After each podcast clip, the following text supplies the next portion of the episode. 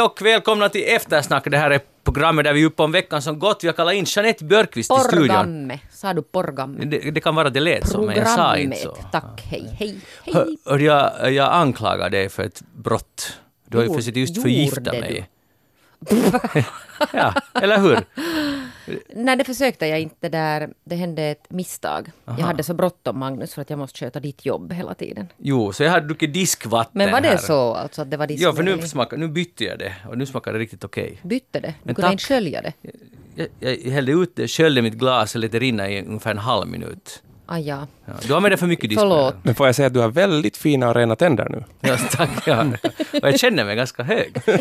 Anders Helenius är sidekick idag, komiker. Välkommen med. Ja, trevligt att vara här. Du kommer från Pargas idag. Eh, idag kommer jag inte från Pargas faktiskt. Jag har varit och jobbat här i Helsingfors igår kväll och idag på dagen också lite. Och ikväll. Och ikväll ska jag jobba. Men är du någon form av pendlare mellan Pargas? Jag är pendlare och eh, så har jag en lya här som jag kan bo i då när jag Ah. måste jobba här jättemycket. Smart. Bra, det var längst, du, du har varit en gång med för ett år sedan skulle jag Mm, påstå. på OST då. Ja, Det var i februari, för att då var jag på Kuba. just det. Och nu är allt det här utrett. Jag, Mm. jag heter Magnus Lundén, program alltså Eftersnack. Och det har ju inträffat vissa saker idag.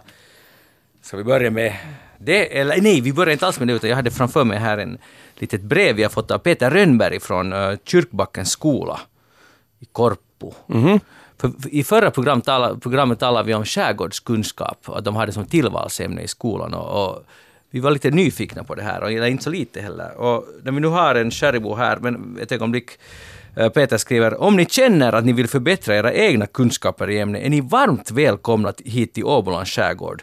Våra elever kan ge er en kortkurs i ämnet. Jeanette, Det låter intressant jag blir jättetaggad på det här. Jag har ju bara då lite svårt med den där fisken som var involverad i det här. Men du måste. Alltså det, om du vill lära dig skärgårdskunskap så ingår det. No, men ser du det där... Ser du, jag är ju nästan från Skärgården själv, där i Borgo. Okej. Du försöker slingra dig ur... Men jag säger nog att den där fisken är lite svår för mig. Fisken är svår. Fisken är svår. Anders, hur hade du själv med skär- skärgårdskunskap? Eh, jag tror att jag har ganska bra gällande just fisken och, och, och rodden. Mhm. Eh, seglingen är lite svag, men jag ska Mm. försöka förbättra mig. Eh, men, men jag tror att jag har någorlunda bra skärgårdskunskap. Fast jag är ju inte från, från liksom, jag har ju inte gått till den här skolan där man undervisar det här, utan jag är ju från Pargas, eh, alltså Malmen, alltså då City. city. Ja. Ja. Och det är ju egentligen nog mer en gruvstad, just själva centrum, än, än en skärgårdskommun. Det har du nog rätt i, men, men det konstiga det står ju att det är någon sorts skärgårdens huvudstad. eller Det är ju det förstås, men nu är det ju en, en stor kommun nu, liksom med flera Ja. miljarder öar. Men Om du själv skulle vara från uh, Nagu, skulle du säga att du är från Pargas eller Nagu? Jag skulle säkert säga att jag är från Nagu. Ja, Jag säger inte heller att, jag har stuga, eller att vår familj har stuga i, i Pargas, utan vi har stuga i Korpo. Bra. Nu blir, det värmer säkert många. Det värmer Man måste vara många. noggrann med det där. Jag Man- tror att han som har skickat in det blir väldigt glad av att få höra det här. Ja. Men uh, skulle du ställa upp på en sån här, om när Jeanette nu försöker slingra sig ur, om, du, om, om eleverna skulle bjuda in dig på en dags? No, jag tror att de, det är det som kanske lite förvånande, att den, jag har faktiskt tänkt att det inte behövs. För jag kommer ihåg själv ett, ett eh, personligt minne från att när jag var, jag gick Eh, några kompisar ville gå en jaktkurs och då gick vi, och jag, jag får med, jag tänkte att det var intressant, jag har aldrig jagat eh, själv efter det och inte före det heller egentligen. Men vi åkte ut till Hotskär till folkhögskolan där och gick en jaktkurs. Och det där, eh, där var de med från olika delar av, av Åboland, men det var med två stycken eh, syskon, bröder, från norra Hotskär, alltså från Hotskär Injö, som är alltså de måste komma över isar till skolan för att komma ens till, till, till Näsby, alltså där, där skolan finns.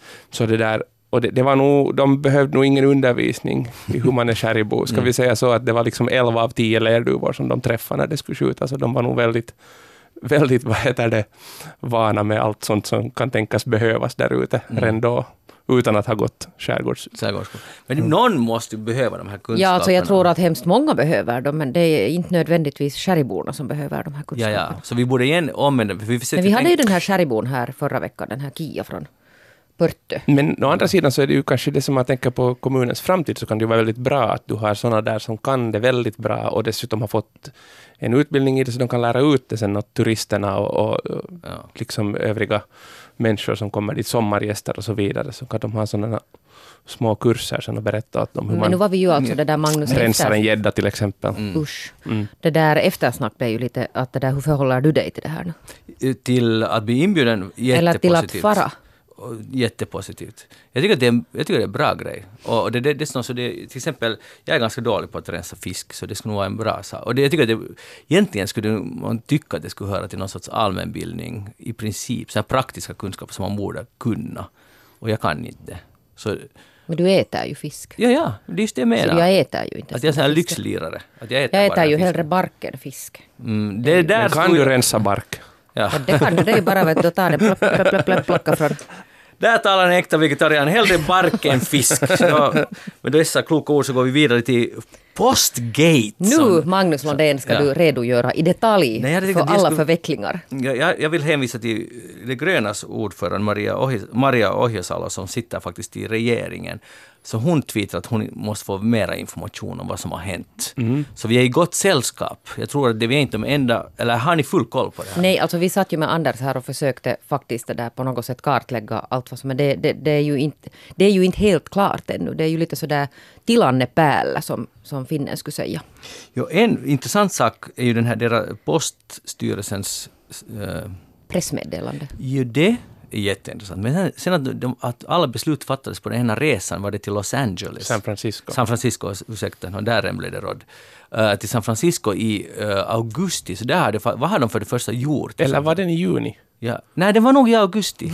Ja, men det är det här som jag... För jag har för mig att den var i juni och det var det som var problemet var att Paatero har sagt att hon vet om den, visst fick veta om det först i september, eller i augusti. Medan de påstår att hon har fått veta om det redan i juni. Ja, så- Men det kan nog vara att jag har missförstått det här också. ja, bästa vin börjar gräla nu. Jag tänker, Nej, jag tror du, det behöver, du behöver lyfta upp det nu någonstans bort från de här detaljerna för att man blir Ja. lite... Jo, men alltså en sak, det som, är, vi, det som är, verkar uppenbart, att uh, Rinne menar att uh, Paatero inte riktigt kanske har fattat att det här datumet första november, att hon har nog i princip, eller tjänstemän har, har blivit informerade om, om det, att första november ska de, de här paketsorterarna flyttas. Men posten har medvetet, har alltså Rin, Rinne anklagat dem eh, för att ha suddat ut eller dolt det här, att det egentligen var att det här datumet första september. Så ministern har levat i någon form av tro, kanske hon är inkompetent, det är helt möjligt, att hon har inte fattat att det var för, första september, att de har dolt det lite, men visserligen har hennes tjänstemän nog i och för sig vetat det, och så vidare. Och så vidare. Nu finns det ju en viss ironi i att just Antti Rinne kräver mera tydlighet. Mm, ja, visst. Det är det.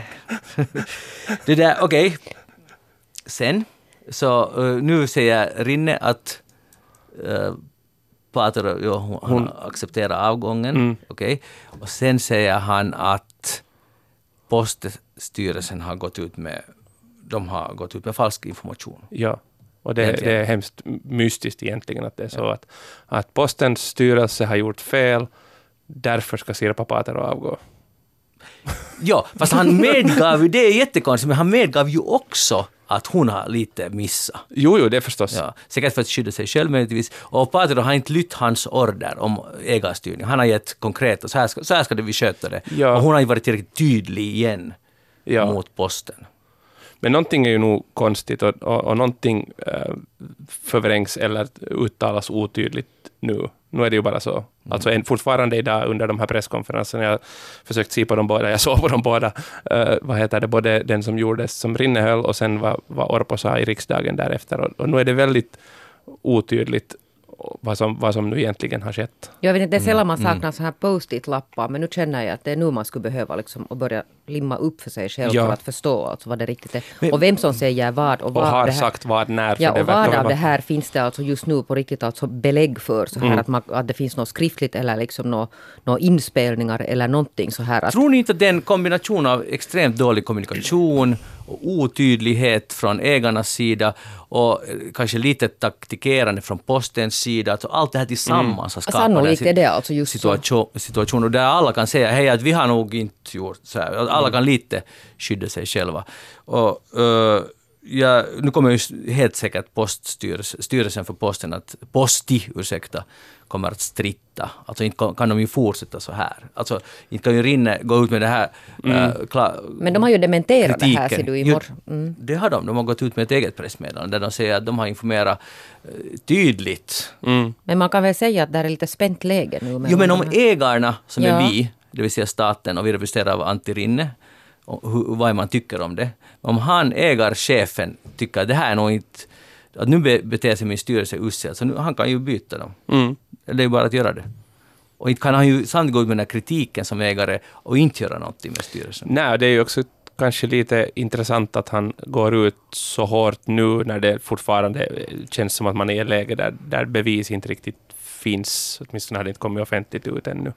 Och om posten sen sitter på solklara bevis på att, Posti, ursäkta, sitter på solklara bevis på att, att hon, Pater, på riktigt har, har vetat om det här ändå, eller att han har vetat om det ännu värre, så, så nu är det ju då lite, lite märkligt att han går ut så hårt mot dem. Men ska jag få Ja. lite leda den här vidare till det, ett helt annat spår, den här Nej, diskussionen? inte, inte. inte ännu. Därför att nu ska vi gissa hur det här slutar. Alltså ännu att Post styrelseordförande Pohjola säger att de har meddelat Paatero.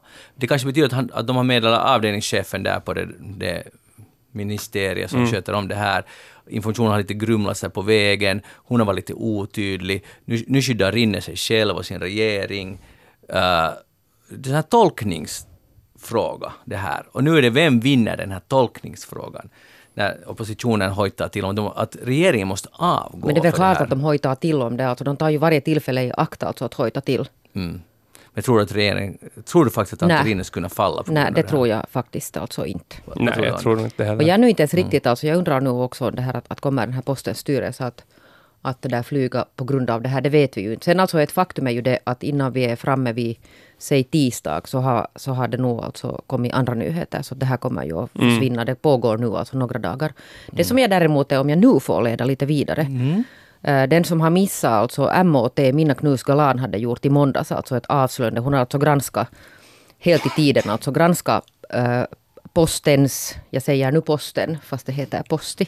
Men ta, hur ska vi verksamhet. hålla, förstå vilket, vilket bolag Vilket du talar bolag om? jag talar om. Det gamla Itella, tidigare Itella om du minns. det, ja. Men det The där, hon har ju, det lönar sig. Den som har missat det programmet så rekommenderar jag nog att den går in alltså på arenan och tittar på det. För att hon alltså avslöjar då alltså de här, att hur den här eh, ekonomin och den här affärsverksamheten egentligen har, har skötts. Och det har ju varit total alltså fiasko inom detta Det bolag. finns, finns andra orsaker att låta ledningen avgå också. Ja, exakt. Och det är på något sätt så kan jag bli lite frustrerad. Jag förstår att man, att man vevar på, att man fastnar alltid i sådana här liksom dagspolitiska, liksom just sådana här, vem sa vad och vem avgår och, och, och vad sa den och vad sa den. Och sen fastnar man liksom kring någon sån här Antti Rinne, postens styrelse, Paatero liksom.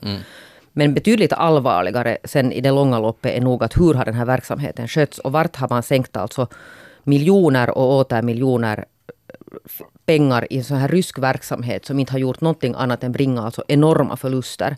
Och dolt alltså gömt undan pengar. Och, och jag menar hela den här liksom sån här helt otroligt det där märklig verksamhet. Så jag tänker att om man nu ska liksom syna någon ledning så skulle man ju kunna lite. Och jag kan inte förstå att, att hur har det inte blivit alltså större skandal kring det här programmet. För det är kanske det att, att för trots allt det här, fast det är roddigt, så det är mer lättförståeligt. För där är en opposition som bjäfsar och, och Rin- Rinne som kör hårt tillbaka och postens styrelse.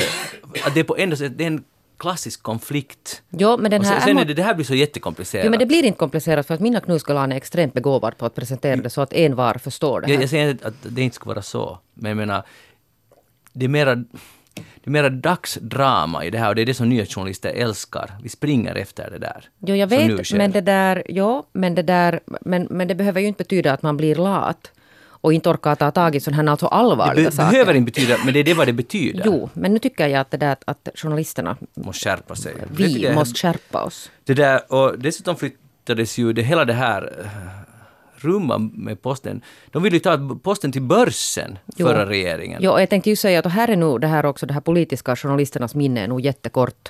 För att sen om man liksom går in och granskar hur den här verksamheten har skötts, så det faller ju nog tillbaka på den här bjäbbande oppositionen nu, att, att hur man har tillåtit allt möjligt att hända där. Det, det stod, jag läste på Svenska Yle att ehm, vem var det nu som var bestört? Jussi halla var bestört över de här nyheterna. Och då bara tänkte jag att, att det verbet att vara bestört, så det förknippar inte riktigt med honom. Och att, känns det ri riktigt hur ser det äkta? ut? Ja, hur ser det ut?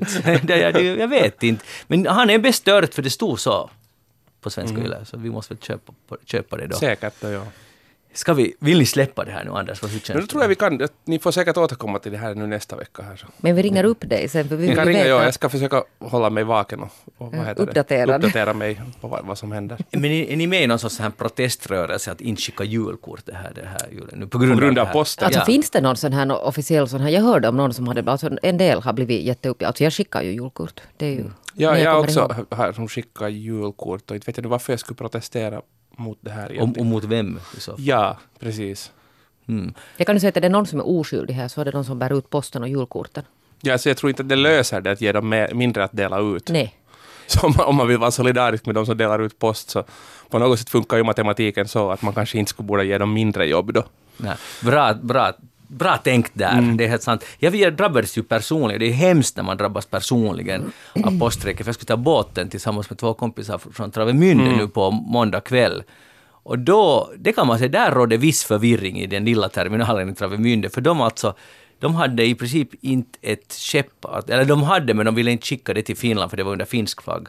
Så då tog de ett annat från samma koncern som under svensk flagg och skickade vidare. Där satt man... Så att inte strejken gäller liksom. Ja, där satt vi och väntade och så när vi kom ombord efter ganska många om och men, vi var bara en handfull passagerare på hela den här båten, så kom den här Jappe med walkie-talkie, vänlig, på alla sätt trevlig, sa att, att vi har väldigt lite besättning och det verkar som inte vi skulle ha så hemskt mycket mat heller ombord.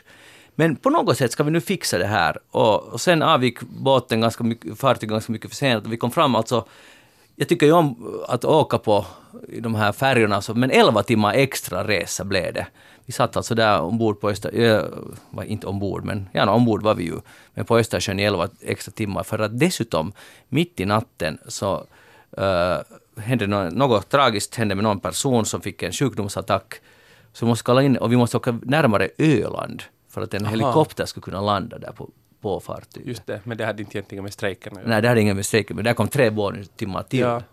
Så det var ganska, det, var, det kändes lite så här, lite konstigt. Men du som trivs på fartyg. Ja, alltså jag var jättenöjd och hur, jag blev ännu mer taggad på att åka. Det här var min första gång till Tyskland. Nu tycker jag aldrig sluta åka till Tyskland med båt. Okej. Har du åkt någonsin? Jag har aldrig åkt till Tyskland med båt, nej. Det är väldigt monotont. Mm. Det händer absolut ingenting. Nej, vad skulle du nu där? Det finns så hemskt mycket att titta på. Du vet Nej. Alla- att han skulle ju egentligen vilja bo alltså på en sån här båt och bara åka av och an. Mellan Tyskland och Finland. Eller för Sverige och Finland var det hittills, men, Jo, men nu, det är nu, Tyskland. nu ökar vi insatserna för att till Tyskland istället. Ja.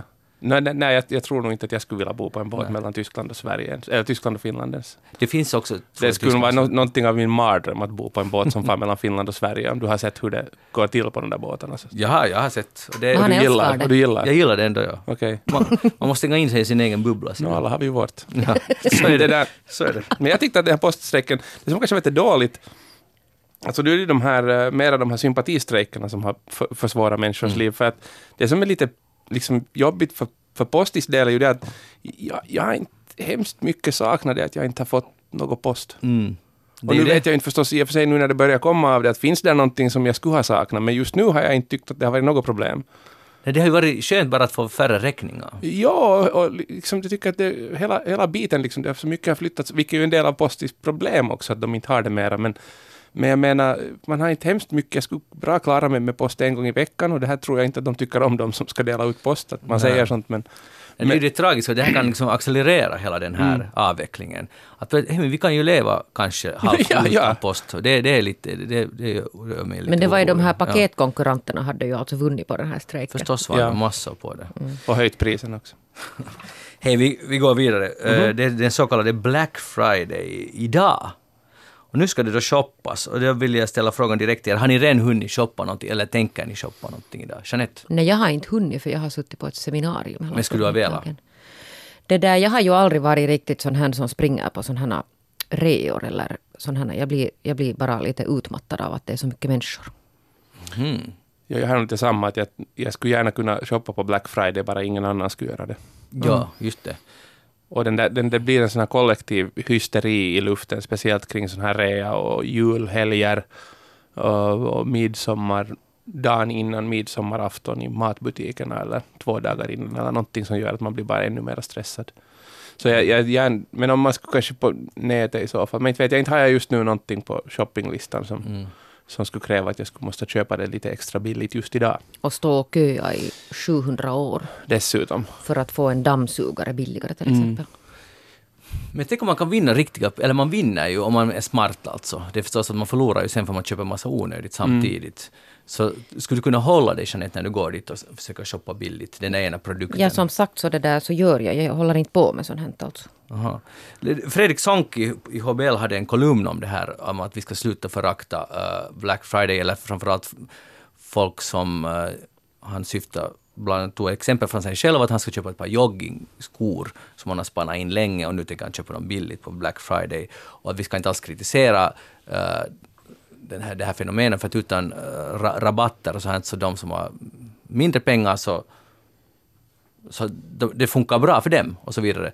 Men jag tycker att, eh, om jag nu svarar på den här kolumnen på det sättet, ja, det är helt sant och ingen har väl kritiserat sådana, eh, vem som helst som vill hitta ett- bra erbjudande, utan det var det som kritiseras är den här hysterin, för man, i slutändan så köper de flesta av oss all massa onödiga saker. Ja, det är väl alltså den här hela dagens funktion är väl inte att det där erbjuda mindre bemedlade människor Nej, utan erbjudande, utan det är ju liksom att vi som har pengar ska konsumera jättemycket. Ja, alltså vi medelklassen ska konsumera ännu mera.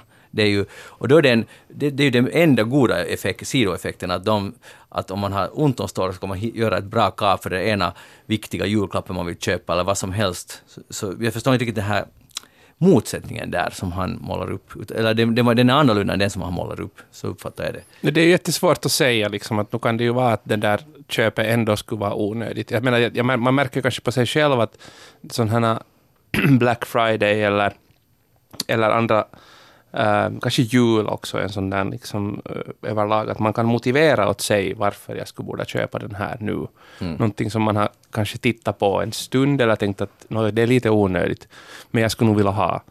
Och sen när någon kommer och säger att men nu är det den här dagen på året när du kan få den Mm. lite billigare, så då köper du den. Men annars kanske den skulle bli oköpt nu.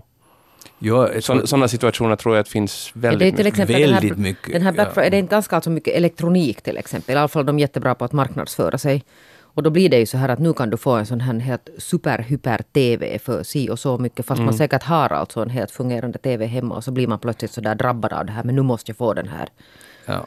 Det är ju det hela idén med det här. Att, Ja. att få sakerna i omlopp, så att, eller inte i omlopp, utan Men det har ju gjorts det gamla utredning- ut och nytt in. Jo, det har ju gjorts utredningar att, att det är väl en ganska marginell del sen som egentligen alltså på riktigt är nedsatt pris sen. No, det är ju också ett problem och det tror jag att det, är ju- det, har ju inte, ens- det är ett ganska ny- nytt fenomen i Finland, det här Black Friday-rean som ska vara liksom en dag, men många töjer ju på det till en vecka eller nästan en månad känns det som.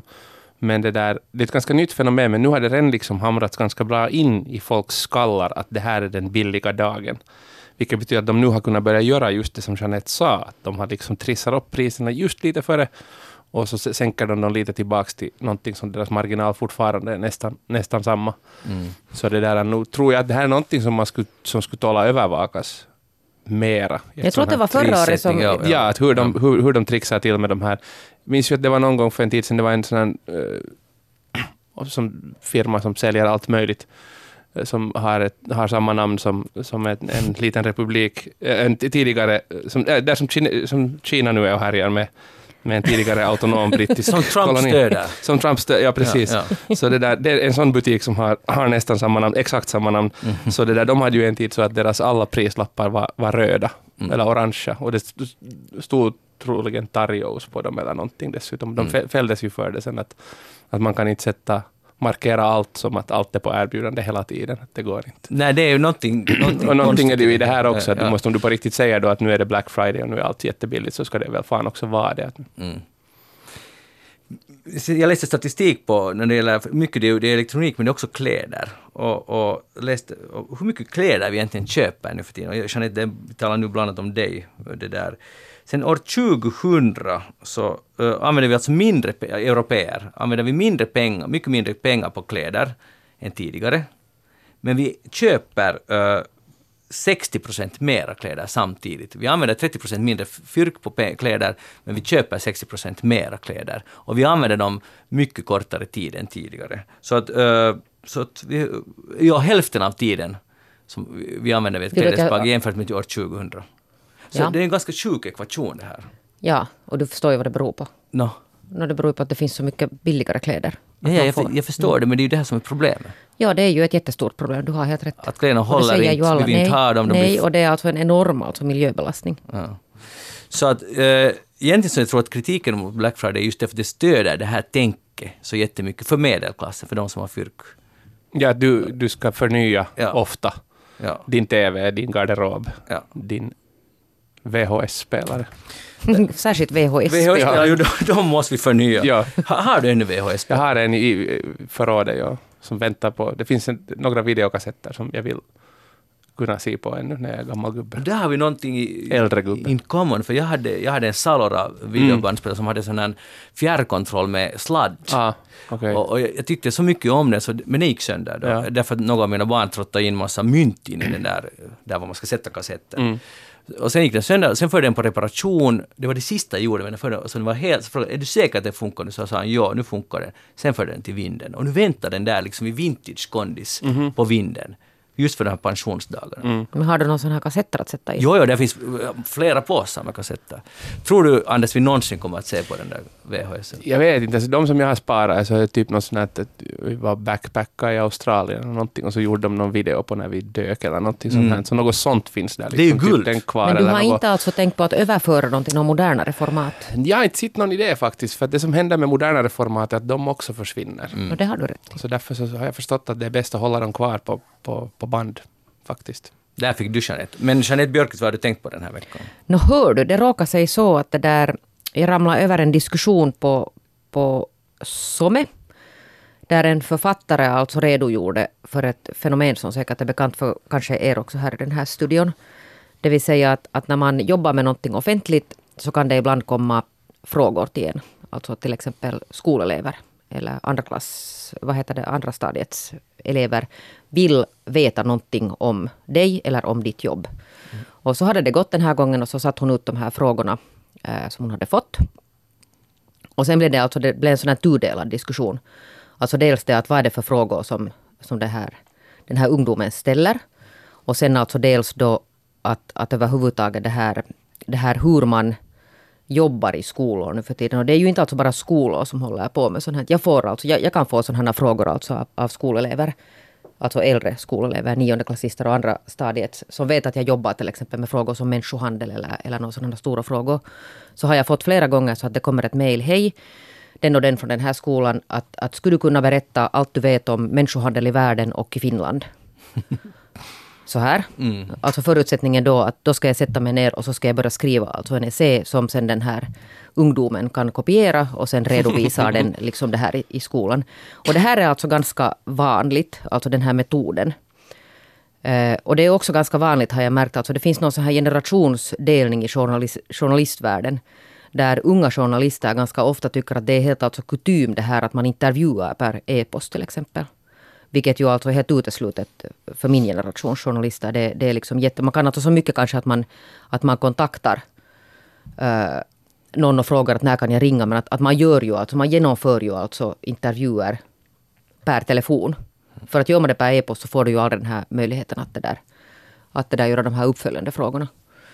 Och, det där, och jag började sen diskutera alltså den här att varför skulle vi liksom skriftligen sätta oss ner och sätta tid alltså på att svara på sånt här. Att kan man inte bara be dem här då att de ringer. Att de som vill fråga någonting så de ringer upp och så kan man liksom babbla. Det är ju lättare att babbla på. Men, men då visade det sig att det var inte egentligen alls det här som, som människor var så jätteupprörda över. Det är kanske lite yngre. Att de tyckte att det är helt okej det här att, att man sätter sig ner och svarar. Och här finns nog någon sån här nu tror jag, sån här generations... Anders är ju sån här yngre människa. Jag vet inte, får du sån här? Är människor intresserade av dig? Nej, inte, inte hemskt mycket. Att någon skulle kräva liksom svar på just människorättsfrågor eller någonting Nej, nej, men sån här vet du, vet du, om din person till exempel. Vet du, du är en intressant kändis. Att kan du berätta om vet du, din barndom och, och din familj och vet du, bästa Nej, blomman och... Nej, inte, inte just faktiskt. Jag vet inte att har jag gett ett sånt intryck åt folk att det är sånt som jag inte ändå skulle svara på. Jag tror att jag har markerat det ganska tydligt tidigare än åt journalister, eller många som jag träffat Men journalister med här skolelever till exempel. Ja, nej, det har nog inte hänt heller. Nej, inte ännu. Nej, inte ännu. Men Men nu uppmanar du ju folk på Radio Vega, alla svenskfinlands lärare, att mejla åt mig istället för dig. Det är det som du är ute efter här nu, eller hur? Och dessutom- Det kan hända att de att det finns frågor mycket åt mer oss. intressanta typer man skulle kunna... Ja, och, och gärna på e-post. Men jag brukar alltså alltid svara åt de här att, att jag svarar jättegärna på det här med ring mig. Alltså vet ni på något sätt att man, att man sätter över det här ansvaret. De här eleverna måste ju alltså lära sig att hantera den här informationen. Man kan ju inte göra det. Det är ju som att göra jobbet åt dem. Men alltså, jag, jag, jag är inte alls förvånad att det funkar sådär. Jag tror att människor inte tänker riktigt efter. För de tror att du sitter där och väntar på att du vill dela med dig av din kunskap. Och de kanske inte vet hur gör man en intervju och hur ska ni göra det här lättast. Då tycker de kanske att de har redan gjort research genom att skicka det här e-postet till dig. Jag har fått ibland sådana mails. Och jag gör, svarar just sådär som du. Att, att om ni har något ärende, eh, dels kan man skicka jag får också från vuxna människor. Jo.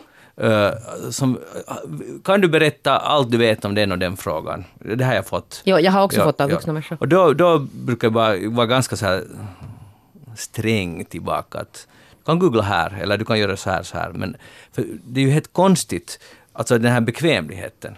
Eh, hos barn så, eller hos skolelever har, har jag nog mycket större förståelse. Jo, och jag tycker att det är jättefint. Och jag, alltså, De är nog intresserade. Jo, och jag uppmuntrar alltså alla skolelever och, och alla ungdomar att kontakta alltså människor som är intressanta för dem. Det är inte liksom det det handlar om. Men det där, den här, den här, det är klart man kan försöka alltså per e-post, men det där så där i regel så skulle jag nu säga att de flesta som är i den positionen att de är så intressanta att någon vill ställa frågor åt dem så har ganska mycket andra saker att göra också än att sitta och skriftligen. Jag försörjer mig alltså på att sitta och skriva. Jag började inte skriva essäer om människohandel i världen och i Finland till exempel. Alltså handlar det inte bara egentligen om det att man skulle ha den här grund... Vad ska jag säga, inställningen att den jag vill... Av, av den som jag ber om tid av så måste man gå på helt på den människans villkor. Att kan jag komma, var bor du? Är det okej om jag kommer dit och talar med dig? Eller liksom att, vad passar dig? Jo. Istället för att kräva allt det här. Nej, och jag har haft ungdomar också som är jätteduktiga. Att de mejlar och frågar att, att passar det att vi ställer de här frågorna och så ringer de. Att, att kan vi ringa då och då? Och så är det två jättenervösa ungdomar som sen försöker fråga där och så spelar de in och, och, och det är jätteduktigt. Det är och sen bra. alltså tar de, tar de itu med de här. Men det, där, det, det, är, alltså, det är inte bara alltså ungdomar och, och journalister. Jag tror att det är överlag det här att man inte talar med varandra. Förstår ni mer? Att, att man sköter allting via WhatsApp eller via mail eller via liksom något helt andra sådana liksom elektroniska. Men det är också slöhet. Men jag Alltså, tror inte så att hos det är... vuxna. Jag, jag ser jo, det, från- det beror man skulle inte orka göra det här jobbet själv. Men det beror lite på vilken ålders vuxna. För det finns alltså faktiskt under nu någon viss ålder, de är vana att det är så här alltså man kommunicerar. Jag tror att det stör ju mindre om du sätter ett meddelande eller ett mail ännu mera. Ja, som första kontakt Som första kontakt, ja. Ett telefonsamtal är ju nästan lite provokativt nu för tiden. Att man stör. Jag, jag menar inte alls, det håller jag helt med, det är ju bästa första kontakt, men sen. Att, men jag hörde, jag tänkte när du sa om, om de här uh, skoleleverna, alltså att, att du skulle kunna byta med de här skärgårdskunskapen. Eh, och de skulle få intervjua dig och de skulle kunna bjuda på skärgårdskunskap åt, åt dig. Och vad ska jag bjuda på? Lite om ditt liv och ditt kändisskap. Ja, just det. Ja, Absolut. Då är det en fair deal. Ja, absolut. Båda får någonting. Ja, det skulle nog säkert vara. Jag tycker inte att det är hemskt intressant bara. Jag är mer intresserad av Nä. faktiskt av att jens, rensa gäddor och, och vad heter Men då gör ni det Ja- bara. jaga sjöfåglar. än- Kanske det. Än vad heter det, prata om mig själv. Men Anders Än så länge. Ja. vad har, du tänkt på, vad har du tänkt på den här veckan? Jag faktiskt lite gällande, eller som kanske lite berör det här som vi redan pratade om, gällande Black Friday. Så jag har, trösteshoppande har jag funderat på den här Mm. veckan. Det vill säga den här, den här tendensen att man... Eller egentligen så är det ju så att jag har märkt med mig själv när jag har jobbat väldigt mycket nu sedan september, liksom långa veckor och varit på veckosluten borta och överhuvudtaget så där, så märker jag att jag, om jag jobbar jättemycket så vill jag köpa mig någon liten belöning.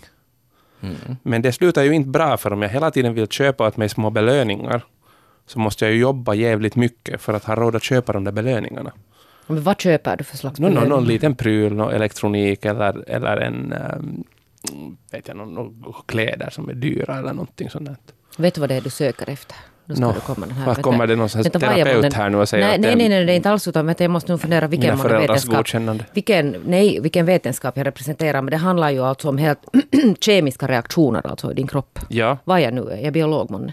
Vi säger så. Ja. Du är nog inte biolog, men, Men alltså det är någonting, alltså det är en sån här, alltså, någon sån här, någon, något ämne som frigörs i kroppen. av stressen Av- eller? Nej, utan alltså som påminner om någon sån här, alltså som barn får av moders kärlek. Belöning. Jo, så det är den här alltså, känslan som du har alldeles alltså just medan du håller på och betalar, alltså precis innan, alltså när du har varan och du är på väg. Så det, det är någonting alltså som frigörs Okej. inom dig, som får dig att känna Dopamin. det. Alltså, något sånt kanske det heter. Men har det, att göra, har det att göra med att han nu har jobbat mycket och sen vill trösta Precis. shoppa? Det kan hända att det är liksom någon sån här omedveten sån här som, som Nej, men styr alltså- dig att söka liksom. Men- Så att det, det, det, är liksom inte, det är inte en socialt inlärd grej, utan det skulle, vara en Nej, fysi- tror det, att det- det skulle betyda att vi har haft en situation någon gång där det har suttit liksom grottmänniskor utanför en, en grotta och, och, och någon har varit så att jag har, jag har jagat så jävla mycket den här veckan att nu skulle jag vilja få köpa mig en ny sten.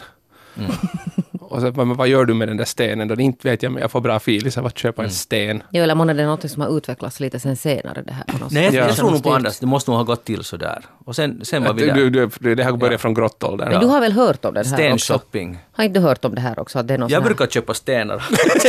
Men inte stenarna, men vet du den här alltså... Ja, jag förstår. Den här, den här alltså, det har ju gjorts alltså. Ja, det, så att man det- får en kick från det, men, att, men är det här lätt till det att Nej, jag- du, du får, att det du alltså- använder den som self-medicating, vad heter det, självmedicinering, det efter alltså att du någon har varit stressad. Så Ja. det har jag nog inte hört om att det skulle finnas. Nej men alltså det kan ju vara vet du, någon sån här bara vet att, att du söker, att du får liksom ett välbefinnande. Mm. Men sen är alltså grejen det att, att det är ju inte sen den där själva prylen som alltid gör en så lycklig. Utan det är på något sätt hela den där, liksom Den den, där lilla kicken. processen alltså fram Ja. till det att du får den åt dig själv. Just det, Jag tror- förspelet. Ja. Jag tror att det heter tröstshopparna just därför för att det, det är vad det är. Jag har en gång, vad jag känner till, så jag var en höst just extremt överarbetad och, och det, var något, det var lite hårt läge. Och då var jag, jag måste göra något, och då kom jag på, jag, må, jag måste köpa ett par slalomskidor. Okej. Och jag hade aldrig, aldrig åkt slalom. Jag, no, inte många gånger Ja. i livet, jag, jag måste nu. Och det skulle, då skulle nog allt vara bra. Och Mm. då satsade jag alltså 500 Ja. på de här jävla skidorna. och, och, det där, och den här glädjen varar nu mm, två dygn kanske. Men Det är ju sen... inte så konstigt om inte du var nära en slalombacke just då när du köpte dem, så då förstår jag att de inte gav hemskt mycket glädje. Nej, men, men det var liksom, så- och jag till och med förstod det själv, att jag köper det här nu egentligen inte Ja. för att jag nu får åka. Du förstod det redan före eller först efter? Jag förstod det egentligen medan det skedde. Ja. När jag var i butiken. Men det kändes bra. Men det kändes ändå att jag på något sätt nog behöver de här skidorna. Och, men faktum är, det här är det odd twist, att nu för tiden är jag jättenöjd med att jag tröstshoppar. För nu har jag börjat lite åka lite med mina barn. Jag tycker att det är helt roligt. Förut hade jag eh, lite föraktfull inställning till det. Okej. Att, att det ändrades på grund av det här tröstshoppande som egentligen var onödigt, men som ändå slutade helt väl. Ja, okej. Så hur ska man tolka det? Att det, det är helt bra grejer alltså? Att Ja, göra. ja jag vet. För det, det kan det ju inte vara. Alltså det är ju all, För det första, hur kan slalomskidor kosta så mycket? Alltså Nå, ja. med monor och hela grejer. Men om de håller länge sen, det är ju kanske det mera. Så jag kommer nog aldrig i livet att köpa en gång till det. Det beror på hur dåligt du har det nästa höst. Ja, det är. Varje höst utan nya Men då hittar han slalomskidor. på något annat. Ja, du. men det går jobbigt, du har det nästa höst så Ja. ser vi. Snowboard nästa höst sen. Ja, det skulle ju... Men är du, är du alltså glad, är du nöjd över dina prylar sen? Ja. No, ja, säkert sådär. Inte, inte har egentligen är du alltså- Inte har jag sådär hemskt mycket ångrade, men nu försvinner ju kicken ganska snabbt sen. Jag, inte vet jag egentligen om det har varit, det har inte varit ett problem för mig heller. Liksom. Jag bara in- insåg att det finns en sån där inbyggd, liksom, vad ska man säga, cirkel ond spiral. Liksom, Ja, eller du behöver spiral gå och där krama du går mamma vidare, vidare hela tiden. Liksom. Nej, jag kramar min mamma ofta, det är hälsningar bara till Inger. Eh, men det där, det är inte liksom, men någon, någon sån där grej är det att man liksom tycker att man får en kick. Och, Men jag, jag, jag, jag tror att det början är redan om du är medveten om det. Det är ju ett jättestort Mm. steg. För att sen, alltså nu är det ju, inte blir man ju, om vi nu är helt ärliga, inte blir man ju på riktigt glad. nej, men sen kan man ju förhålla sig också till det som att nej, inte blir jag ju på riktigt glad, men jag köper det ändå. Ja, till exempel slalomskidor. Så kan man göra. Ja. Men det kallas att lura sig själv helt enkelt. Men ähm, ännu sista fråga. Har, finns det någon korrelation mellan att du har jobbat mycket och shoppat mycket? Förstår Ja, du? nu tror jag det. Den där, det. I, I den där tröttheten så liksom... Så, eh, Tappar du ta- fokus? i- Nej, tappar jag fokus, men man, ty man tycker att man är värd någonting för att, för att man har jobbat så hårt eller mycket. Mm. Och så måste man jobba som du sa ännu mer. Jo, om du köper, speciellt om du köper dyra saker på kredit. Det har jag ju i och för sig inte gjort Men man ska inte köpa på kredit, det sa min muffa.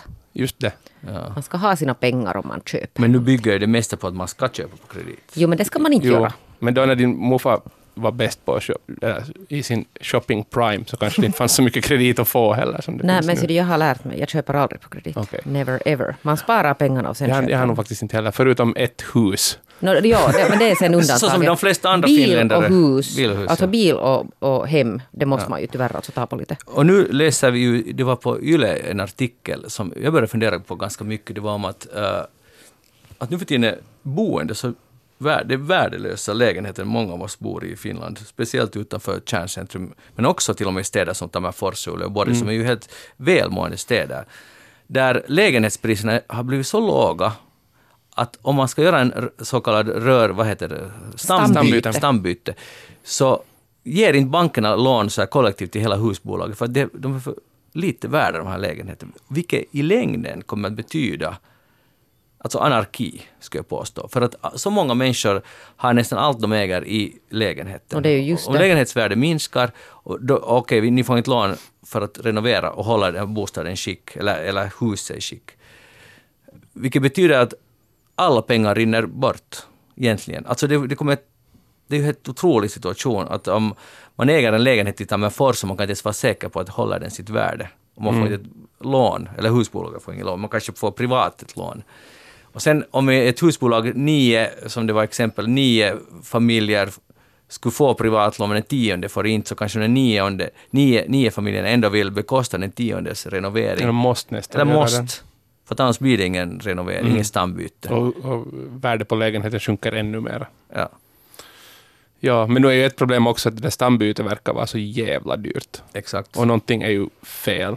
För det här är ju sånt som man pratar om, man hör från kontinenten att de gör stambyte för 500 euro per kvadratmeter i höghus. Och har här kan gjort det i om många, de många, gör om de, ja, om de gör det. Ja. Och här kostar det liksom tusen, liksom kan vara över tusen euro per kvadratmeter i, i höghus att göra stambyte. Och det var just exakt, det här var en bra poäng för att det stod där att bankerna förut räknade med att 1500 euro är smärtgräns för, för Mm. vilka lån de kan bevilja för ett husbolag. Per, alltså 1500 euro per kvadratmeter Mm. måste lägenheten vara Mm. värd.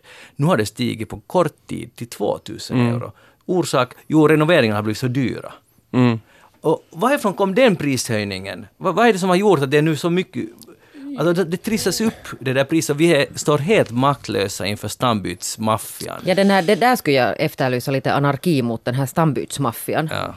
Men det är lycka till bara. Jo, jag har suttit alltså i husbolag där man har fört alltså ganska häftiga debatter, alltså där folk har talat om att man skulle ta den här alltså som man använder i Sverige, den här så kallade nya, lättare metoden, som nu plötsligt alltså också är lika dyr. Den var i något skede så var den betydligt billigare än den här gamla när man river liksom sönder hela huset och, och sätter nya rör.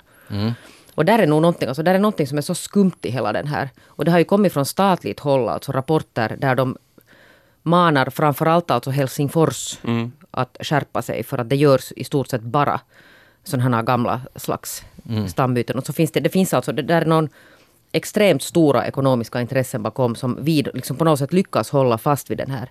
Och, och vanligtvis så är ju människor så okunniga. Det är ganska svårt att börja argumentera mot sen när det kommer sådana Det det. experter sen som börjar, ja men vet du, att nej, nej, nej, det här liksom att man sätter den här nya metoden, nej det håller inte. Och så, men det håller i Sverige, ja men vet du det. Jag var på ett, ett sådant möte, en av dessa otaliga, där det gick just gick till just exakt som du sa. Så var det eh, någon gossis från vårt hus som alltså också bodde i, sin, i huset.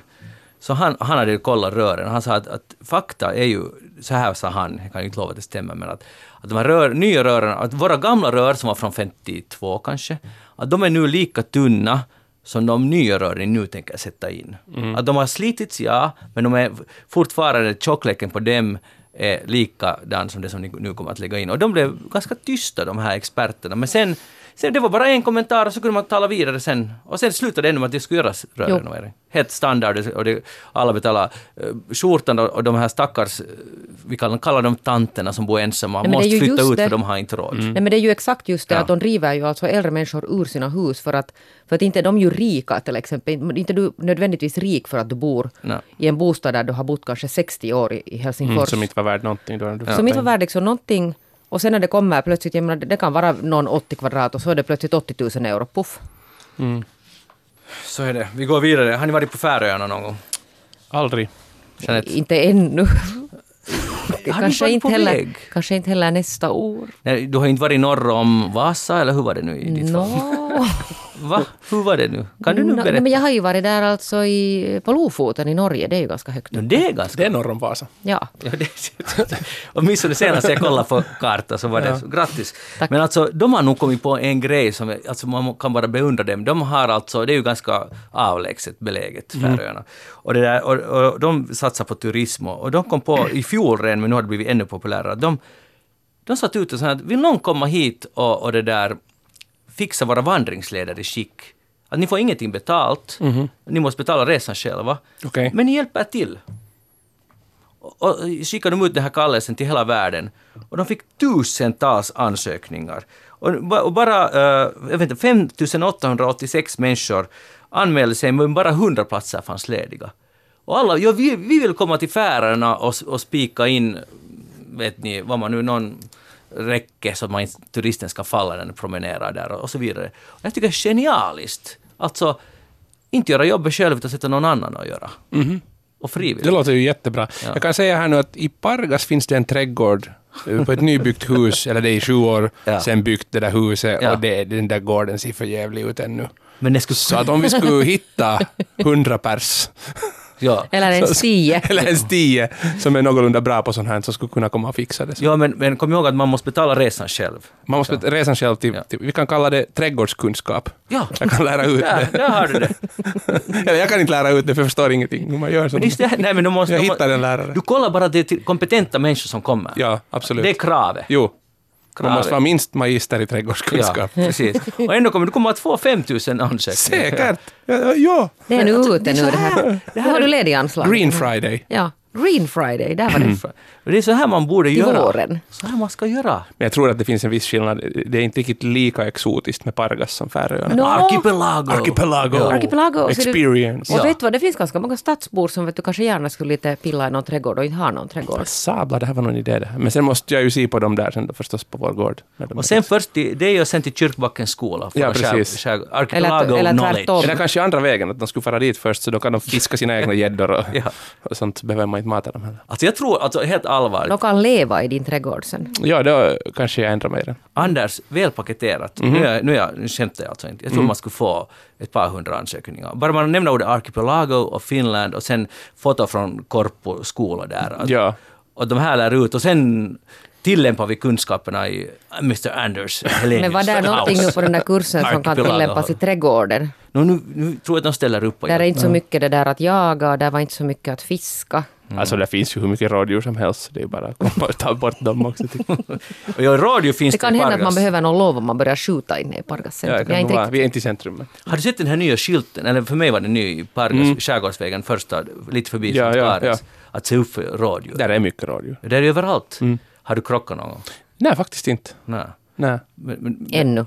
men, men där är mycket. Uh, kör försiktigt ikväll. Det är, det inte just vid skymningsdags som de Ja, brukar- de brukar ha- hoppa i gryningen också. Mm. Tycker ni om tystnad annars? Sådär normalt. Alltså det där, det är lite hurdan tystnad. Jag tycker nog inte om tystnad. Nej, jag kan nog inte säga det. Nej. Mm. Och efter och före vad, så är också avgörande. Tystnad efter lång tystnad är jobbigt, men tystnad efter mycket ljud kan vara ganska skönt. Ja. Nej, jag tänkte bara på Nacka, en kommun då i Sverige. Så de har, de har märkt det för mycket oljud i biblioteket.